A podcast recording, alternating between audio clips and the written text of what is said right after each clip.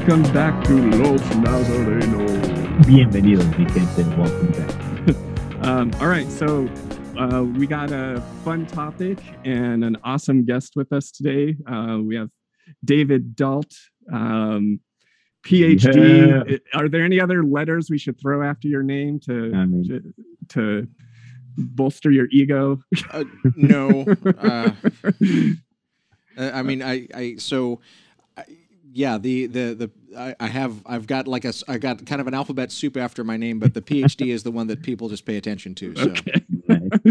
Um, so David is a professor of Christian spirituality at the Institute of Pastoral Studies at Loyola University Chicago. Um, he hosts the radio show Things Not Seen, um, which usually is a somewhere on NPR sometimes. so it, it's distributed by the Public Radio Exchange, which is an NPR kind of adjacent uh, uh, sort of thing, but that doesn't mean that it necessarily gets on any NPR stations except sporadically. So occasionally Okay. at 10 p.m. on Tuesday nights in Toledo, Ohio, will get picked up. All But we but we we are broadcast here in Chicago on uh, the largest progressive talk station in the nation, WCPT. Very proud of that. So awesome, and and it's Yeah. also download on podcast form. yeah, too. absolutely. Um, and then David's also the co-host of the Francis Effect podcast, which is we are we're two we're two for three this season for Yeah. uh, crossovers with the Francis Effect. So man, I don't know if we'll be able to get Heidi, but um, so David, welcome to Los Nazarenos. It is a pleasure to be here with the Nazarenos. Thank you so much. yeah. Um, so we were so David put out a tweet like a month ago, and it's like I've got weird takes on spirituality. It was the gist of it, and invite me on your podcast. And so I just wrote booked. And so what we kind of settled on was the weird Bible. Um, and David, from following you, you, I know you've got some projects with the Bible going on right now. So um, yeah, so we just the weird Bible, weird faith, weirdness in general. I think is the the theme today. So uh, so let's we can just dive right in, and um, you want you want to shoot the first topic out there, Kerwin. Oh, for sure. Yeah, most definitely. And I think I, I love this, right? Just because it, it really blends into, I mean, weird doesn't necessarily mean bad, right? And, and we love that. And so, um, yeah, uh, well, question number one, what, what makes the Bible, you know, weird? What makes it different? You know, why, why is it, uh, you know, so amazing? And then also like people might not necessarily understand it. You mean besides the fact that it was written by tribal peoples in the Bronze Age? I mean, nary an iPhone in sight. I mean, yeah, yeah. you mean they didn't type it on iOS nine? Yeah. yeah. they couldn't go onto the USCCB to see all the books already. Well, and, and you're you're beginning to touch on some of the weirdness because part of the weirdness that I play with is the stories that we tell about this book and the way in which we kind of make or the we I'm using very broadly here, but the Mhm. way some people kind of turn the Bible into, for want of a better term, a kind of magic book where they Mm. either they do kind of bibliomancy or you know there I'm I'm writing a, a, a book right now and one of the chapters I go on this extended uh, rabbit hole because Franklin Graham a few months back tweeted out and said the Bible is the absolute standard for all truth at all times for every people. I don't even know what to do with a statement like that. Like that, like, and so I, I write like ten pages on that, and I hope that the editor will let it stay in the book because it's. I'm just trying to figure out what the man means when he says this. So I think that a lot of people approach the Bible with. Um, with kind of a, a different approach than they would with any other book and that Mm. already makes it weird i mean if we Yeah. want to just talk about the weirdness of the bible that's the one thing is is you know i'm sitting here with kind of three bibles open in front of me and they're all different versions they all kind of have you know they, they come from different publishers they say different things and one of the things that I, I'm constantly trying to point out to people is that there's not really one Bible, but there's like Mm. Bibles. Yeah. And so, I mean, there's a lot of places where we could start, gentlemen. well, what, how about we start with that? God wrote it in English in uh, 16 07 or whatever that date was. so, I mean, I'm kind of loaded for bear on that one. So the what you've just mentioned is picked up by the British Israelists. You guys Mm. know about this? I, I don't maybe like I've heard it, but I don't know anything about. It. Okay, so so British Israelism is a kind of fringe Christianity that is connected with what we call Christian identity, which is a white supremacist reading of Christianity. Mm. And the thesis is basically that the Davidic bloodline is uncorruptedly carried through the House of Windsor in England, and that that when we have uh, the the King James translation, that's actually the most pure and proper translation. It's actually more accurate than any Greek or Hebrew we might have. Wow. So say the British Israelists, and and and the Jews are white. I mean, this is this is the Oh. kind of this is the kind of payoff from that. So it's it's a way of reading all kind of color out of the Bible. So yeah, I mean, there are definitely people that think that the Bible was uh, kind of perfected in its English form. I'm not one of them. Yeah, for sure. Uh, and and those those who come to that kind of conclusion, I think that there's a pretty nasty politics that follows that. Oh yeah. One one thing that me and Kerwin often talk about is how like the richness of other languages translations of the Bible. Like most definitely. uh, I think one thing uh, we were talking about a while back was like, um, and the word became flesh in English versus like, and the verb became meat in Mhm. Spanish. Yeah. Yeah. And so I think like that's yeah. And we, we we think about it and like even within like our prayers in different languages, if we think about that, right? So we did a whole thing about like the Our Father and how like, you know, it's like it, it it's there's it's the same message, but it's we use different words that kind of encapsulate different emotions behind what's being said. And so then we mm-hmm. take that and if that's just an Our Father, it's just the one prayer, right? A small piece of the Bible that it's given and then we look at it throughout all of the books in the bible and all the different times it's been translated like wow yeah.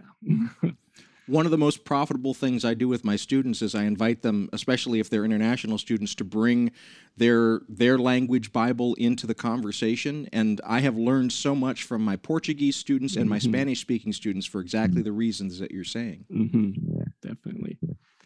Um, so do you think like some of the maybe some of the weirdness that has developed over um, the centuries with is like by virtue of translation besides besides the like the original text and it's the foreignness of its stories withholding um just like how when we look at the bible through a lens like or, or i guess we're we're bringing our hermeneutic to our interpretation in the language that it's translated to and it's all these layers and it, it the bible or at least reading the bible i guess you could say is a quite the casserole Well, I, when I'm hearing your question, it, it seems, and I may be mishearing it, so please correct me, but I'm No hearing a kind of assumption in your in your question that if we could just kind of get rid of the hermeneutic, the Bible would, would read normally. And I, I want to remind you and listeners that we're talking about a book where donkeys talk, Yep. bushes talk, and in the book of Mark, you've got ghosts and demons walking around. So mm-hmm. even in its most plain sense, this is a book that has some pretty fantastical things in it. yeah i think what i was getting at was like us projecting our own weirdness into the text and that we've been doing that maybe through translation for two millennia or more Yeah, but I'd, I'd love to hear uh, what kind of weirdness you think is weirdness. Like, flesh that oh out. for yeah me. yeah um gosh see I, I, my my I mind like- is i Oh, feel you like go you ahead. brought up some great examples it's like the talking donkey the burning bush the sea parting you know like all of these different things that if you if you know you take that bible today you know 2021 and you read through it you're like yeah this doesn't make sense. No it it I, it doesn't apply. Like there's just like no sense in this because these are fairy tales or or yeah i and i think what i'm getting at is like when whatever age you're reading in it like you're gonna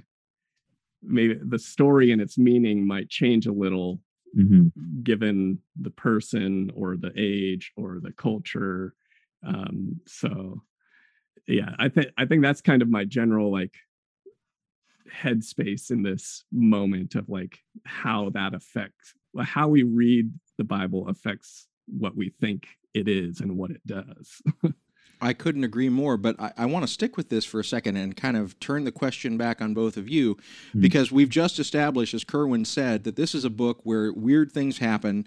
Uh, you know, it's it's almost fairy tale like, and yet I venture to say we are three believers. I mean, I speaking for myself, I'm now kind of 25 years into a commitment to Christ. I have dedicated my life to being, for want of a better word, a public Christian.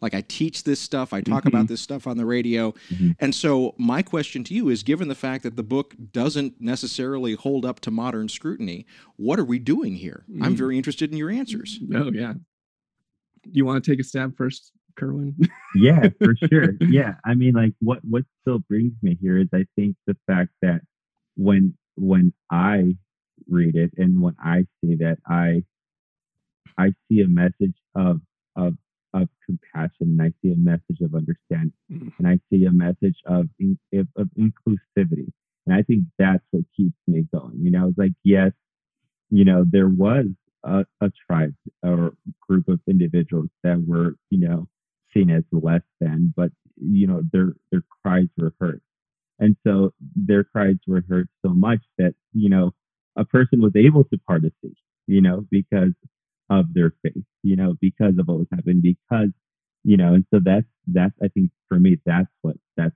that's why I still read, that's why I still believe, that's why I'm here. Yeah.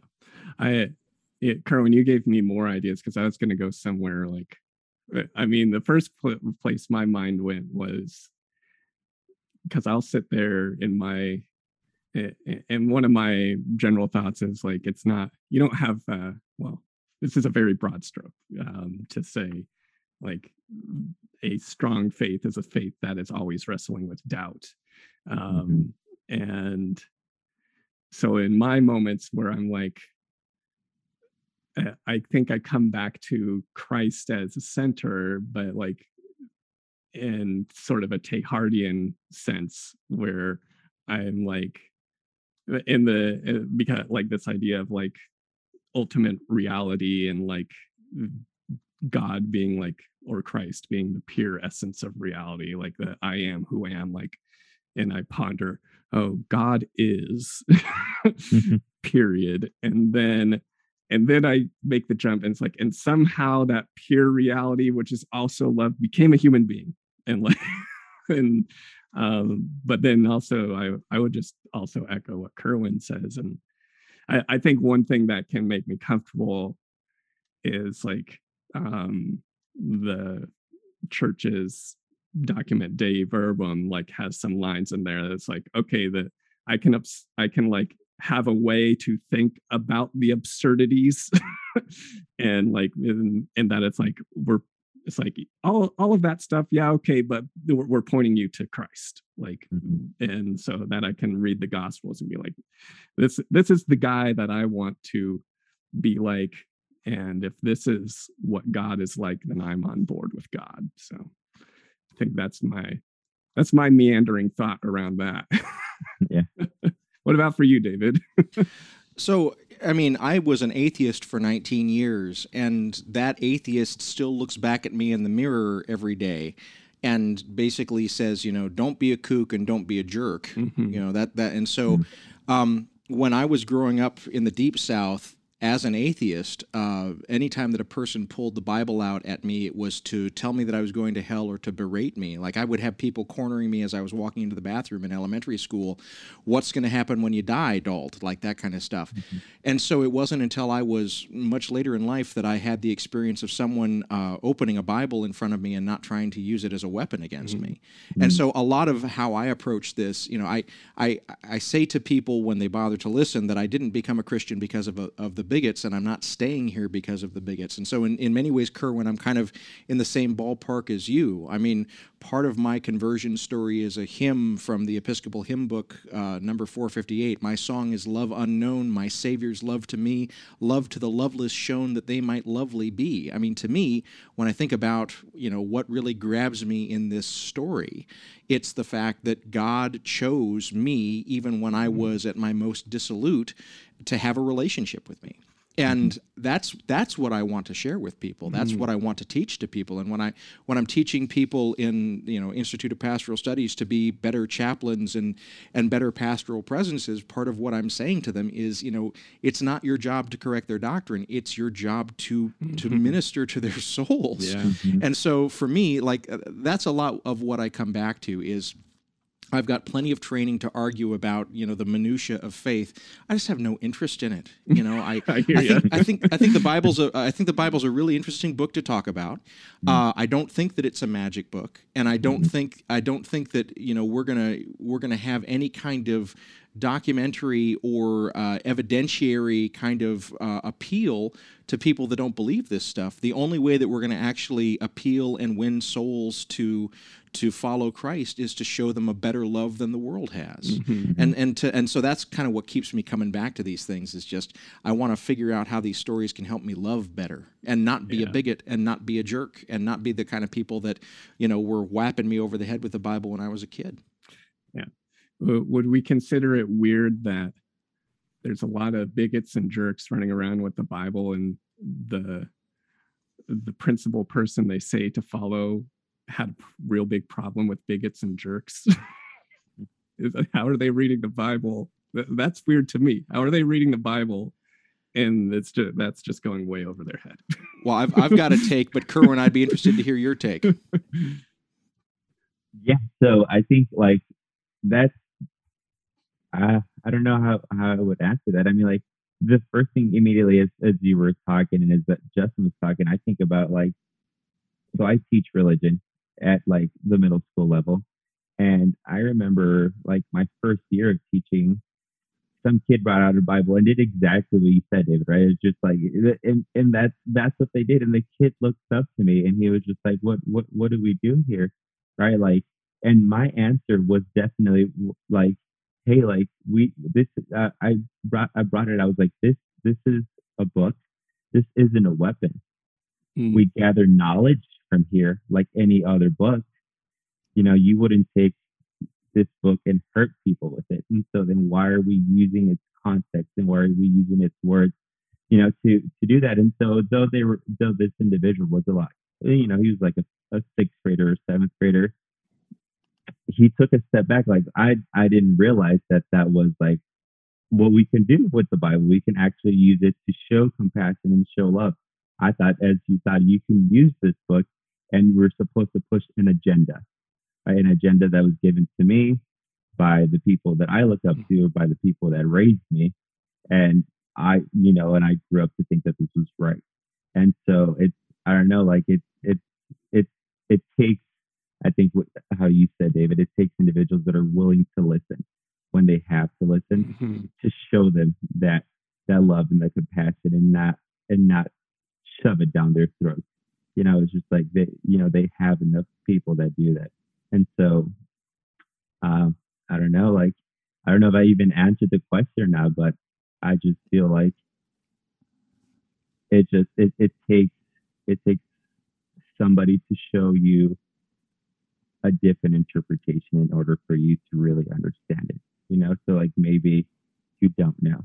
And I'll just, I, I really like the answer that you just gave. And that, I mean, so in real time you you had that unfold before you and you were able to intercede and actually kind of give a different path to that kid like and the kid was able to receive it i think that that maybe the kid's parents might not be able to receive it and that's that's part of the difficulty here mm-hmm.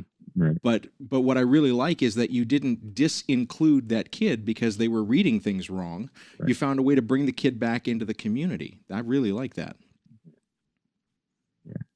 sure.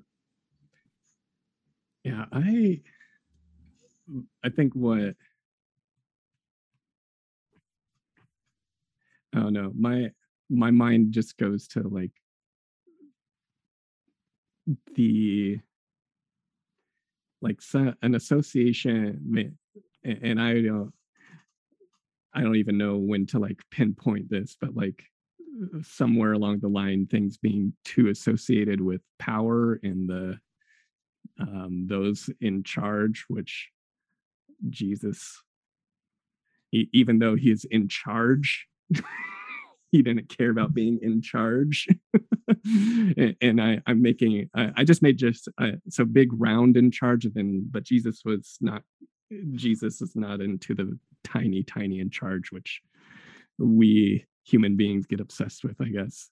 So I mean, I don't know Roman Empire, Inquisitions, uh, all all the greatest hits of uh, uh, pe- Christians not acting like the person they say they believe in. Um, I think it's like, uh, well, uh, all right. Here's, I guess, my real take um, is that I, I wholeheartedly believe for every loudmouth jerk with a Bible in their hand, there is a thousand quiet, saintly people who are doing the real work in their lives with their families or with their communities. And we just don't hear from them because they are meek and humble. So i i guess that's kind of my meandering take on it what what do you think david? Well so i've been i've been sitting here kind of listening to your answers and i i really i so i think about this a lot and i reflect on the the kind of situation that we're describing a lot. Because in my own trajectory so I was an atheist and then I became a theist and then I became eventually a Jesus lover and a Jesus follower. But in the process of that you know I, I was I was hungry for instruction. And mm-hmm. so some of the instruction that I came into initially was uh, I I was listening to a lot of evangelical radio, and that gave me a very particular view about what Christianity was supposed to be like. And then I went to graduate school, and I discovered John Calvin and the Institutes of the Christian Church, and uh, I I became kind of a, a, hyper Calvinist because I really loved the logic of the system, mm-hmm. and I I kind of fell into uh, a kind of uh, for want of a better term, a kind of Rushdoonian Christian reconstruction kind of approach to things, I became what I now think of as as kind of a virtue fascist, right? So be, because because this is true and because it's right, we have we have the obligation to make sure that other people follow it, and we are obligated to use force to make sure that other people follow it. I became a crusader, you know, mm-hmm. in my in my kind of theoretical positioning. I've moved away from that. You know, I'm I'm in a very different position now, but I definitely understand how people can get there, and they get there for all the right reasons. You know, in the same way that Darth Vader, you know, Anakin Skywalker, spoiler, becomes Darth Vader for all the right reasons reasons, right? He wants to save people. he wants to do. He wants to. He wants to. He wants to protect his mother, and then he wants to protect his wife, and he ends up going to the dark side. Mm-hmm. I think that for all the right reasons, because people zealously love God, they end up falling over to kind of the dark side of power. Mm-hmm. And so, as I said, I think about this a lot. And so, the position that I have come to, recognizing my own will to fascism Mm. is that I, I now, you know, when I talk about it on Twitter or whatever, I say that I have no Christian content. And let me explain what I mean by that. That I don't grasp onto Christianity as a label that means something. Mm. Rather, I think about my Christianity in this way if I am to be a Christian, I can't call myself that. The only people that can mm. call me that are the poor or my enemies. Mm. Hmm. because they're looking at how I'm interacting with them. The poor look at how I treat them, and my enemies look at how I treat them.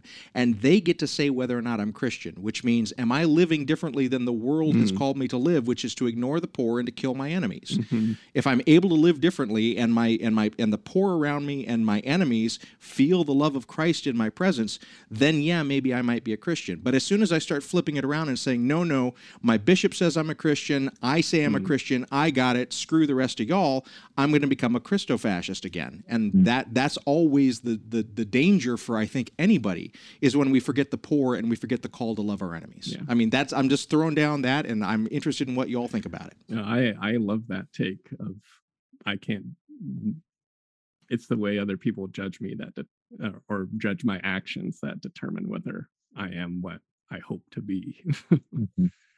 It always comes back to like this this thing that my wife told me. She's like, "Are you humble? Do you have to call yourself humble, Kerwin?" Like, I'm just like, "Oh, yeah, you're right. Like, if I have to continuously, you know, say that I am, um, maybe I'm not. You know, like, and so I think that's a great approach. You know, if I continuously label myself as a Christian, or if I do what seems, you know, it's like I think letting other people decide that. You know, you do what you know is to be right, which is taking care of the marginalized at all times. You know, it's the poor, everybody. You know, like everybody that's marginalized, and then you know, let your actions again, like your actions speak more than hmm. anything mm. that you'll you'll ever say for sure. Now, the counter that I get on this when I do uh-huh. get pushback is people will say, well, no, it doesn't matter what your enemies say. It matters what Christ thinks about you. Mm-hmm. And mm-hmm. I, I, think that there's merit to that pushback. Okay. The problem is, and this is the other thing that I think about constantly, is I can't figure out the mechanism whereby I can actually find Christ talking to me about how Christ feels about me unless I actually take Matthew 25 seriously and I actually take the mm-hmm. Sermon on the Mount seriously. Like if I don't go to where Christ said that he was going to be, which is in the face of the poor or in the mm-hmm. face of my enemies or in the face of the people that I wish would disappear, like that's where Christ told us that that Christ would be showing up. And so if I'm not finding Christ in the black trans woman, mm-hmm. you know, if mm-hmm. I'm not finding Christ in the Iraqi, if I'm not finding mm-hmm. Christ in, you know, in in the Republican, let's let's get real here, yeah, yeah. then. I'm not finding Christ. Mm-hmm. And and I'm not I'm not actually loving Christ in those people that I wish would disappear. Yeah. Or that or that or that my society tells me that I should wish would disappear. I think the the Holy See needs to redo the lectionary where Va- where Matthew 25 comes up like four times a year. and add a cycle D. um, it, it, um, just on a, we'll we'll get back to weirdness specifically in a sec. Um, it, David, do you? So I I feel like my experience kind of echoes a little bit of what you said, going from like the the um, stringent Christian fascist, I'm going to, I need to save your soul by force, um, to a more pastoral, maybe more dis- disciple focused, actual listening to what Jesus said and trying to do it. Um, I kind of feel like I had the same experience because I converted about 10 years ago and luckily went to uh, theology a good theology school a couple of years after my conversion and was rightly squashed in my apologetic um, notions. But anyways um, do you feel like that in your experience or and maybe this is an open question like that that's kind of a thing that maybe a path we all follow where we it's like I, this is right i'm certain about it to like i'm going to do my best to love everyone and actually do what this god i believe in said.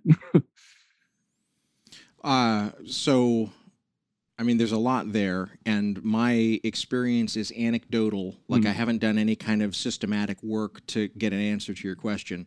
I can only sort of talk about my own experience at seminary and then in graduate school, and mm. then kind of watching the people around me. I mean, the the scriptures tell us that the people that were surrounding Jesus were kind of not getting with the program the way that they needed to. They yeah. were constantly fighting about who's going to be at the right hand, or making temples when they don't need to be making temples. Those kinds of things. Um, you know, for me, my my background before I became a person of faith was I studied philosophy and I was very committed to a kind of secular and kind of scientific mm. view of the world. Um, and so I, I very much like the kind of logical, sequential kind of things that come up in something like Calvin's Institutes, right? I, I really like the systematic nature of it. And I think that a lot of the Theo bros, and again, this is just anecdotal, so yeah, yeah. I'm, I'm sorry if I'm caricaturing some really earnest Theo bros out there, but there are a lot of, you know, theological uh, reply guys that really get into the kind of like logical fallacies and the way that mm-hmm. you know the, the, the kind of trap language and and that kind of stuff and and I think that there is a there is a machismo about mm. that. There's there's a mm. sense mm. of mastery that you can get, a, a sense of of yeah. power that comes from kind of knowing how the mm. dice fall, and. Uh, anytime that Christians get kind of wrapped up in their own power and their own majesty and might, we should be cautious. Mm-hmm. And it's definitely tr- it's a temptation for me constantly. Yeah. Uh, and and one that I, I have seen when I went to a Presbyterian seminary and then when I went to a Methodist graduate school and and when I when I hang out with certain Catholics, I see that tendency come up again and again and again. Yeah. Patriarchy and power and Mhm. mastery all kind of mixing together into a kind of a toxic brew. But again, this is anecdotal, and so if either of you want to push back against that or, or talk about a different experience, I'm very open to hearing it. I you know I actually had a really um so I was listening to Sam Rocha's um folk phenomenology and his conversation with Trent Horn from Catholic Answers and for for whom for many years I just I couldn't stand like if a if Catholic Answers ever like came on the radio I'd listen for 5 minutes and and I and I would do my own Theo bro and like wrong wrong you got that wrong wrong that's wrong. It, that's not how that works and but then but I I feel like it's almost like the at least in respect to Trent Horn the format seems to like the apologetic format seems to pigeonhole him because when he was in this long form conversation with um, Sam Rocha, it, like I was like, wow, I I think I like Trent Horn again. He's like isn't coming off as a total um, douchebag. He's like coming off as a, like a real thoughtful, um, like, and but I guess that's the thing. Like with a with a format that wants to have quick answers is you cannot be pastoral in sound bites. so that that's that would it, that's the thing that comes to mind as any like pushback is like when the curtains are down, when the when the stage lights are off, that maybe it's a little different. But I, I don't know. My my anecdotal experience, I think, is similar to yours, David. uh, I don't know, like mine was is different. Uh, cradle Catholic, right? So like I was in it for a long time, but um, of course you go to college and then you're just like, well, is this really me or not? And I, you know, I wandered for a while, right? And so I dated people of different faiths and I went to go check out their faith, you know, like, and at the end, I was just like, oh, I'm very happy with my faith and I'm very happy with what I believe in. And it was just this like, it almost was just like a reinforcement of like, yes, I love my faith and I love everything about it. And I love the compassionate components of it. And I love the church component of it. And is it perfect? No, you know, but uh, is it, is it, can it be? Most definitely, you know, and what steps can, can, can we take to, to reach that, that apex, you know, it's just like that for sure. And then and then going again, like like Justin said, going to FST and then having my mind blown for sure. Like I was I, I was just helping out as a catechist for confirmation, and then the kids were asking questions. I had no idea. I was like, I, well, I don't know. Like you just have to believe, okay? Like this is this is what my grandma told me. This is what my mom told me. This is what the priest told me. Like you just and they're like, okay. And then I was like, if I'm going to continue doing this, I I'd have to know a little bit more, you know. Mhm. And then I went, and then I was like, I don't know anything. all, all the all the friars put put us in our place, and then oh Yeah, I I love that experience because it's like uh, this was my experience at FST. It's like they you're an egg and then they smash you on the table, and Yeah. then over two years they put you back together. And Yeah. um, yeah. Um, so maybe before we want to share our um, our weird Bible stories, um, so I, and this is kind of so after I thought of this question, David, like I wrote underneath it um, a spirituality of weirdness. And so, like, how might Christian or parentheses, whatever you want to put at in there, um, how might how might we benefit from embracing the weirdness of the Bible and embracing the weirdness within ourselves? And, and I'll say, I think everyone is a closet weirdo. So there's there's a scene in the Marvel movie The Avengers, or Oh, right. it's not it's not the I, I no sorry it's Avengers Age of Ultron. Okay. It's Avengers Age of Ultron, and uh, and it's in the third act, and again spoilers, but it's in the third act, and uh, Sokovia is being lifted, you know, higher and higher into the air. The Scarlet Witch is kind of overwhelmed by the entire situation, and she's she's hiding out in this kind of bombed out house, and Hawkeye is there with her, and Hawkeye says, "The city, the city is flying. We're fighting robots." I have a bow and arrow. None of this makes sense. That's kind of how I feel about Christianity. Oh, right. Like, like I like to lean into the weird. It's like, no, a guy got up from the dead. Uh-huh. He's he's walking around, And he's not and I get him in a cracker. I get him in a cracker. You want to come see this? Come see this. And and and to, to kind of to piece this back to something that you said a moment ago, Kerwin. One of my best friends from uh, my days down in Memphis is a is a wonderful Catholic priest by the name of uh, Bruce Cinquegrani, and he comes from just a a long line of Italian cooks. And he he anytime that we get together, he takes me out for Italian meals and he shows me all the things that, that are going on with it. And he just he I have no connection to this culture at all, but he loves it so much that I begin to love it. Mm-hmm. And and all the flavors and all the things that are that are different from what I'm used to. And that's kind of what we're talking about here. Like it's not a matter of saying you must love Italian food and no other food, but rather, isn't this weird and neat and doesn't this taste good? Mm-hmm. Wouldn't you love to like have some of this? Come on. And just letting your love kind of bring other people in, but mm-hmm. but we the love springs partly from the fact that we're loving something that is really odd and weird, but isn't all love like that? Mhm. Like I can't explain to you why I love my kids or I love my my wife. They're they're strange people and they're my people, you know. So the, these are some of the things that I really I, I really think about is that you know we we almost try and make Christianity too plain Mm. A lot of times. And and we try and make it kind of live live with the world in a way that it's just not designed to again kind of talking donkeys talking talking plants and uh, guys that get up from the ground from the dead that are not zombies like these you know these are important things and they're weird they're weird. But again this is my take. I'd be interested in what you all think. About UK money.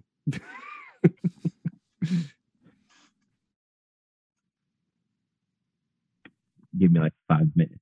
All right, I'll I'll Yeah. I'll nobody can shut down a conversation Yeah. like i can Yeah. I, I'll, I'll jump in. Uh, where you left off, David, when you speaking of the resurrection, and I think and I think this is so antithetical to.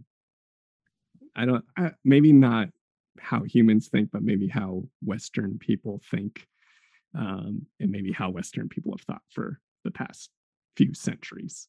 If I, if I want to be super narrow about it, but the fact that the wounds are still there when he rises from the dead like Mm. which says like which tells you like look my this horrible thing that happened to me is it's okay it's not okay but like i'm okay and i have the proof that i'm okay like my i'm still standing Mm. even though i have suffered and i am suffering and like I think that is, if we want to frame weirdness and antithetical to the way people go about things, I think that is fantastically weird and has such a fantastic message that, like, I'm okay. And if I'm okay, you're okay. Like, um, and yeah, so I, I, and, Jesus hung out with all the weirdos and outcasts and Mhm. none nobody from like mm, what what anyone would determine as normal society. Like that that's i mean like the question if jesus came back today um first we would end up killing him again but he would be and and probably because he'd be hanging out with the black trans woman. Like that's that's who he'd be hanging out with the outcasts. So um but yeah that's yeah I think christianity's a weird religion and we need to let we need to kind of uh not varnish it so much I want to be careful here, though, because we can fall into then the Franklin Graham kind of school from that tweet earlier and say, and yes, because we embrace the weirdness of our religion, we must discount all the rest of the things that the world has told us are real and true. Mhm. That's not the claim that I'm making. Yeah, Like, yeah. I want my own little fiefdom of weirdness. You know, I think that secular society allows me to have my own little fiefdom of weirdness with my with my people, but I don't get to then f- again. It's the power thing. I don't get to flip that fiefdom of weirdness and make it you must be ubiquitous to weird. everybody. Yeah. yeah, yeah. Did you did you have enough time, Kerwin? I did not. I, but uh, what were you going to say? Go ahead. oh, I just as a short tangent, like the my like my love of weirdness um in in uh, undergrad eh, my had a really close friend actually the person me and my wife met through and if she if she was dating a new guy and we were all hanging out or at a party she would make him go and stand with me and my friends and we'd already be like eight layers deep in the most disturbing disgusting conversations possible so in her litmus test for her boyfriend it's like if you can handle the weirdness that is my friends like these guys if you pass their test then i know you're okay for me I love that. And I think I think that kind of like leads us into like this next question about like know we were talking about the Bible. We're talking uh, we're talking about the Bible. We're talking about the things that are you know putting people through these like weird tests and stuff like that. Um, and we've talked about the burning bush and then the talking donkey and people waking up. You know, three days because you know you sleep, you don't die, according to the Bible. so uh, we, uh, let's talk about like what are some of our favorites like Bible stories that we like to read or that we go to and stuff. And for sure, I, and it was it's so funny because I was just talking about this today. I was like, my favorite story that I love is like when Jacob is like wrestling, you know. And I was just like, I, I wrestled in high school. I wrestled a little bit in like in uh in college, and so I was just like, oh, like you know, wrestling. And, and for me, I thought it was like, you know, it's an actual like he's sweating, he's he's tired, he's, he, and you know, it's like it's like, and sometimes you have to wrestle with your faith. Sometimes it's not easy. It's it's not going to be always rainbows and butterflies, you know. So for me, I don't know. That's that's my favorite story of the Bible. And there's a lot more that I go to, but usually when when things get tough and I'm not ready for the day or, or whatever whatever happens, it's like this. You know what? Like it's it's okay, man. Like it's it's okay. You you know he did some sketchy stuff beforehand, and you have to wrestle with that also. You know, but things are going to be okay. So I'd, I'd love to know what your favorite Bible story is, David, and then Justin too. Well, but before we get away from that, Okay. I, I've got to know when you come to that Jacob story, who do you, Kerwin, think that Jacob is wrestling with? Like when, if you were to put your money down on the table and say, this is who that character is, who is Jacob wrestling with there? I so wh- when when I read it, I always feel like he's wrestling with himself more than anything. Mm-hmm. Like that's that's who I think he's wrestling with. Just because like when I'm wrestling with anything, it's not even like I feel like I already know the answer, but I'm trying to wrestle myself to convince myself Mm. that that's the answer that I want. You know what I'm saying? And so that's that's I mean for me, you know, like that's that's that's how I I, I read it. My my brain flashed to like Tyler Durden in Fight Club though, where a person is kind of fighting themselves in kind of a, a way that's not yeah, but I but but literarily, I'm right there with you Yeah. because I've definitely been kind of in that moment of sure. of struggle and, and all that. yeah. I So I, I thought about kind of what my what my weird uh, stories were. I will tell you that unqualifiedly my favorite New Testament book is the Gospel of Mark, precisely because it's got all of this kind of weird demon stuff Mm, in yeah. it. And and I and I love the fact that one of the markers that happens right at the beginning of the Gospel of Mark in terms of how the book is telling us that Jesus is divine is that the beings from another world, from another realm, like look at him and say, "What in the blazes are you doing here? You're not supposed to be here." And he tells them, "Shut up." Yep.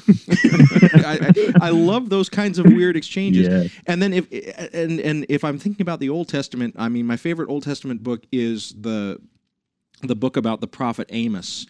And uh, some of the weirdness that I find in the book of Amos is that I think that there's a very distinct and uh, kind of dem- demonstrable parallel between Amos 7 and 8 and certain parts of the book of, Le- of Leviticus, particularly Leviticus 19. Mm-hmm. And so I, I when I teach these books, I tend to I tend to teach those two pieces together because there's a point where, you know, Amos is saying you know, Amaziah says to Amos, Go home, prophet. We don't want you here, prophet. And Amos says, Hey, hold on. I'm not a prophet. I'm not the son of a prophet. I am the tender of sycamores, Mm. and I'm a, I'm a keeper of fig trees.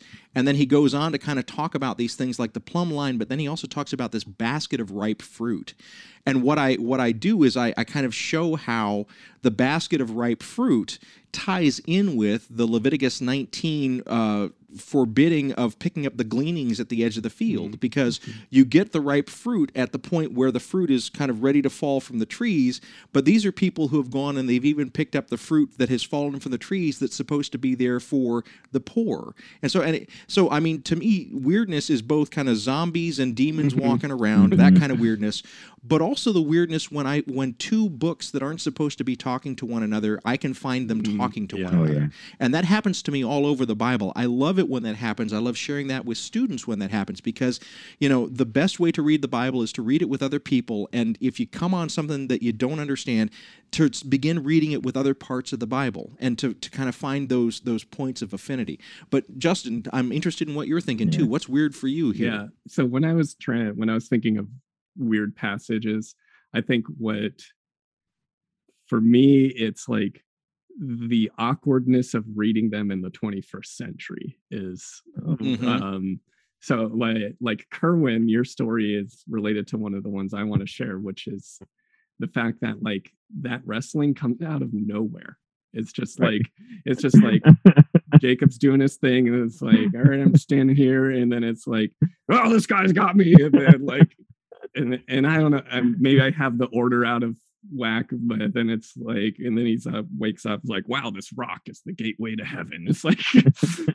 so it's like, and, and I and I understand like the the redaction or or the the hypothetical re- redaction uh, that um of the Old Testament, but I, I love those like where the story's just like we're smashing this in here and there's nothing you can do about it. Um, so the one for me that like I really came to, besides stuff like uh, the description of God and his his chariots in uh, the opening of Ezekiel, which we did a we did a dramatic reading of in season right. two uh, with eyes on the wheels and uh, Wheel in the sky, keep on turning. yes, David. You're um, also a singer, I see. yeah. You gotta add that to title. so the the one that I zeroed in on was um was when af- after um, Moses comes down the mountain from um his encounter with the burning bush. And then he goes to Jethro. It's like, okay, I, I'm going to Egypt, and Jethro, okay, good luck. And then there, and then out of nowhere, it's like, and then God decided to try to kill Moses, and and and what? There's like a mudslide, and then and then Zipporah comes and circumcises her son and touches Monet, uh, touches Moses's feet with the foreskin, and then God's like, all right, we're chill now. and then and and, back to the story. It- like the line after that is and then the lord said to aaron you know? It's the it's the awkwardness of some of the like how the bible has been stitched together. Um so the, that one popped out to me that's just like out of nowhere just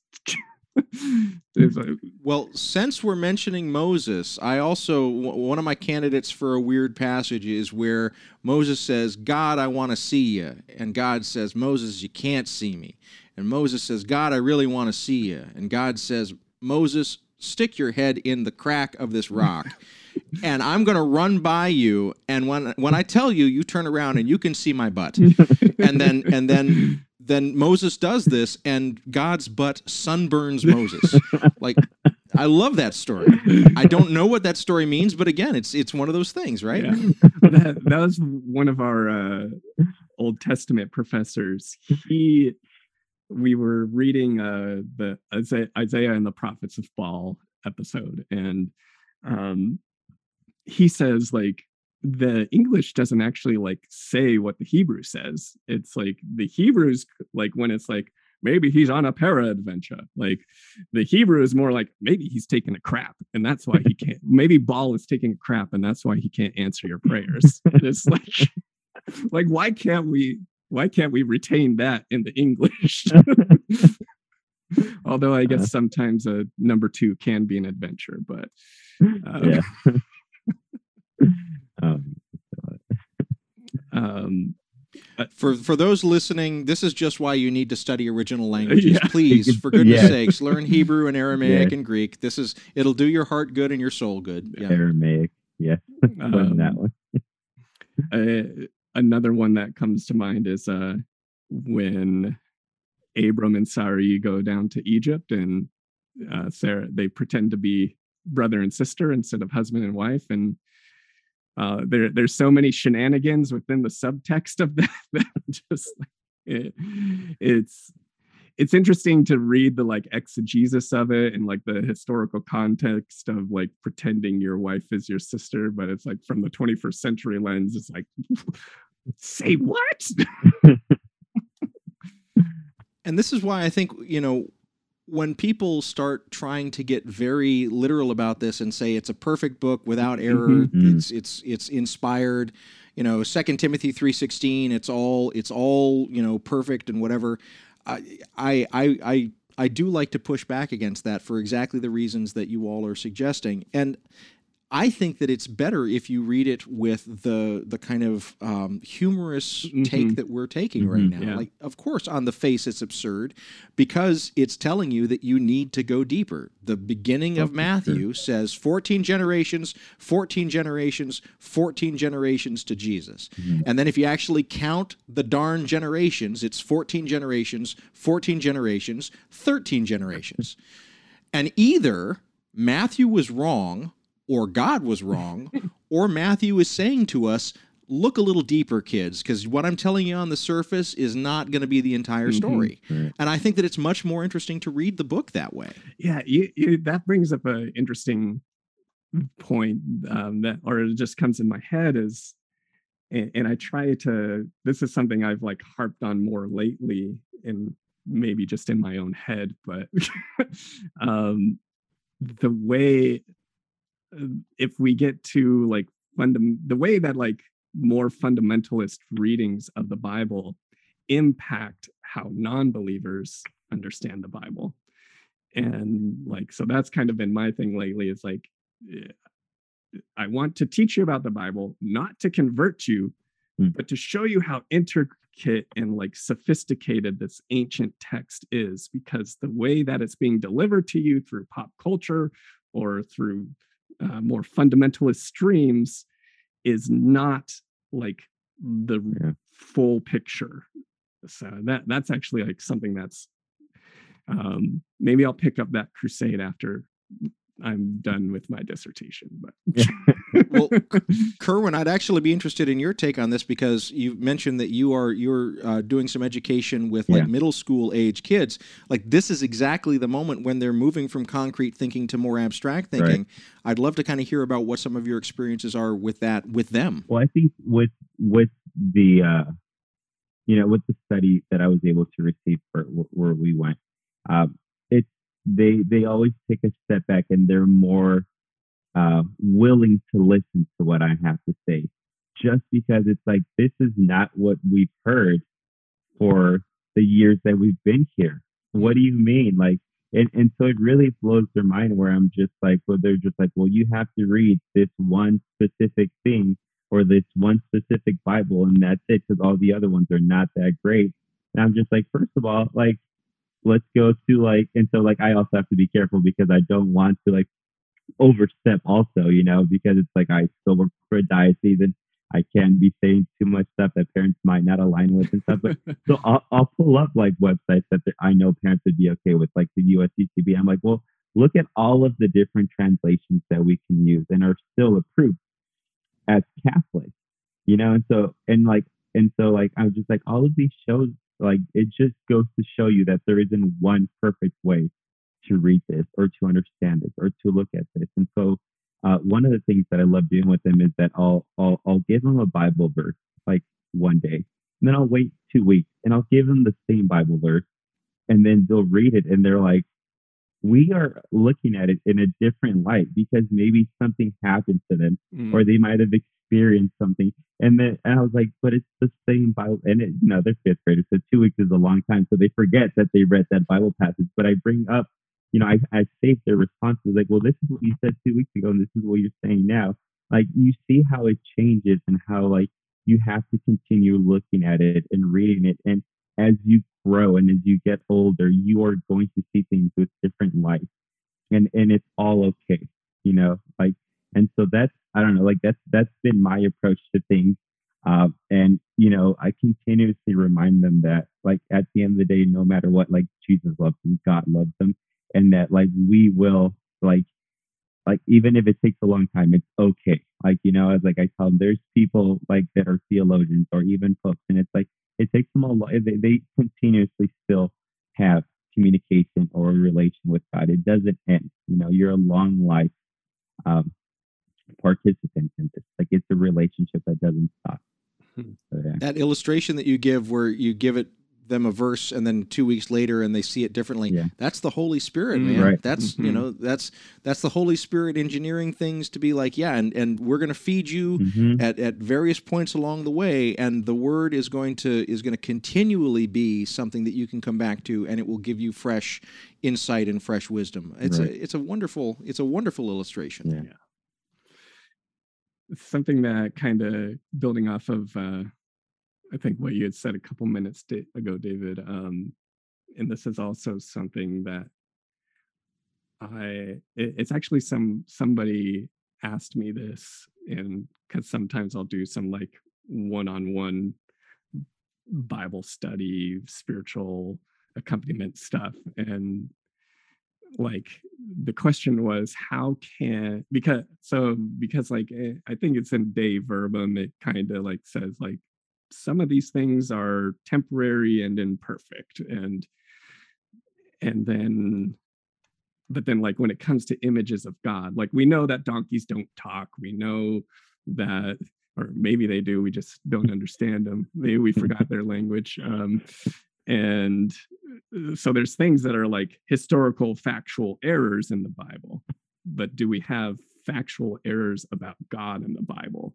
Um to i i would say yes um but like i, I i'd love to hear your take on like divine inspiration but and of course that gets even more complicated bringing in that term but like it, god uh, i don't know errors about god within a text that many feel is inerrant or divinely inspired.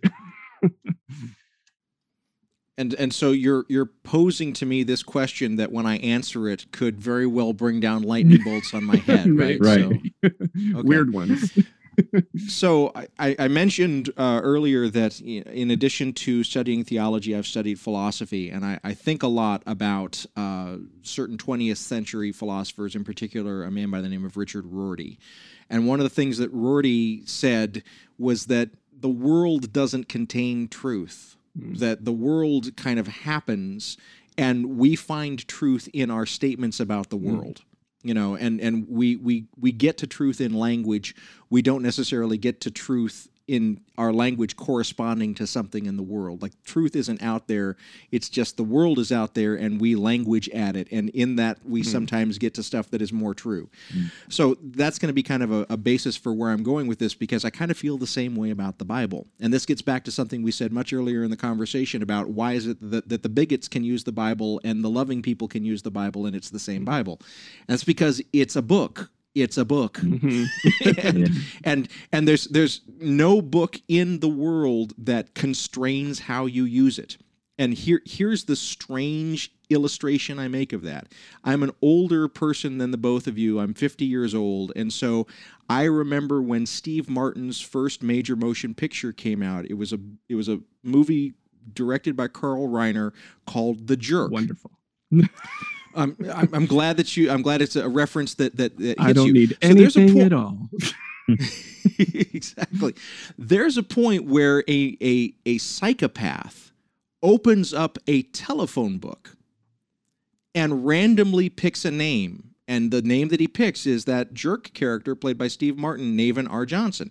He sticks his finger down on the telephone book and says, Die Navin R. Johnson. Now, kids listening at home, a telephone book is something that used to exist where when you had landline telephones, you would not have any way to figure out what a person's telephone number was except to look them up in this big book.